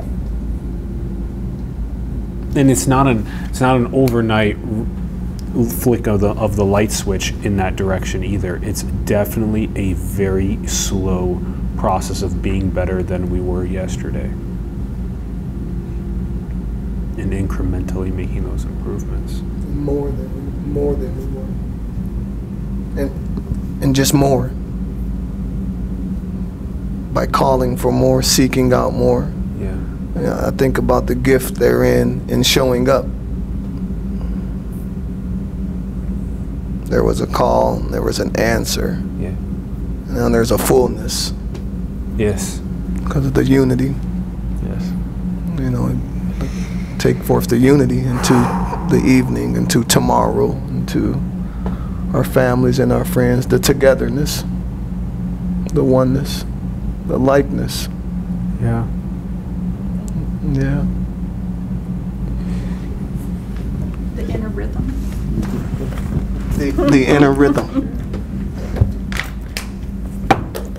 This was such a blessing. Yeah. Yeah. There it is. Even closer.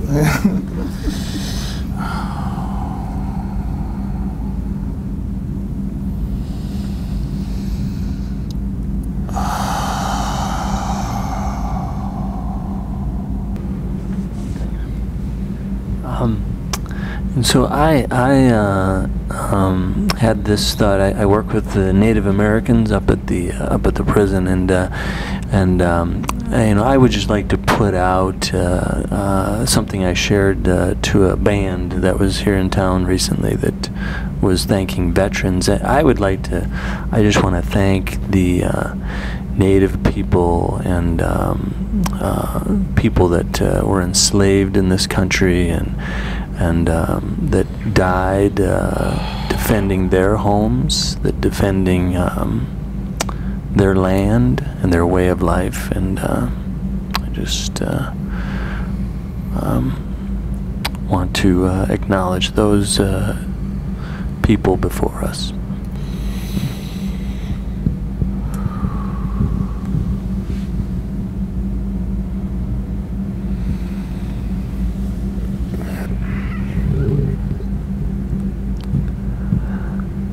There is no greater honor than time.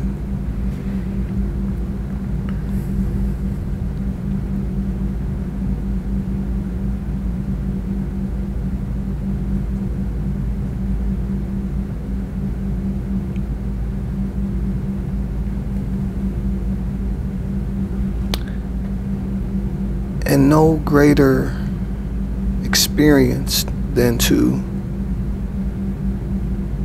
escape it, to leave time.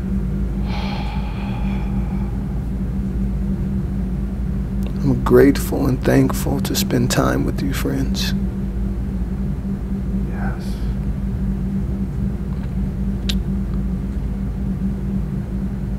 Use it wisely. Share it. Place it where honor is due. Those who are living out love, looking to strengthen love, to inspire love.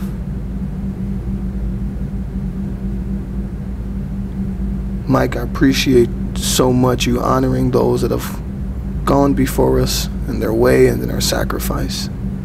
Honor is due.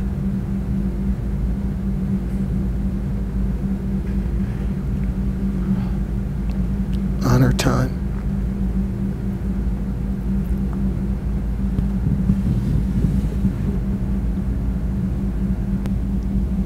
Wow. Yeah.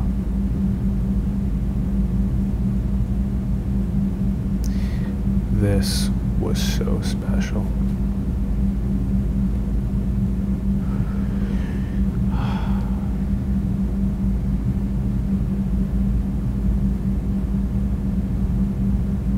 So grateful for it. It is good. So grateful. Wow.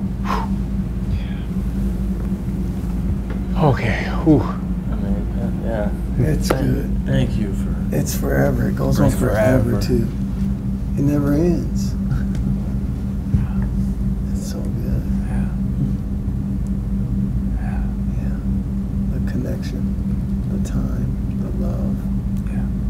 It's never ending. Tap into the eternal flow.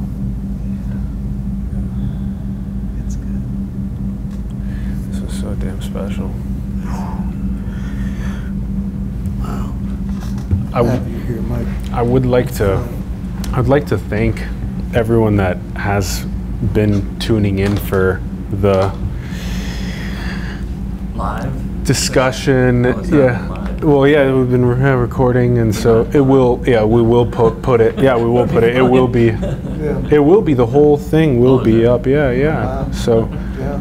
thank you everyone for tuning in and checking out the discussion and q&a portion of the ultimate nature of reality. We greatly appreciate you. We'd love to hear your thoughts in the comments below on the topics that we discussed. We'd love to hear from you. Have more conversations with your self, with your friends, your family, coworkers, people online about source, about bringing your gifts forward, about understanding the source code.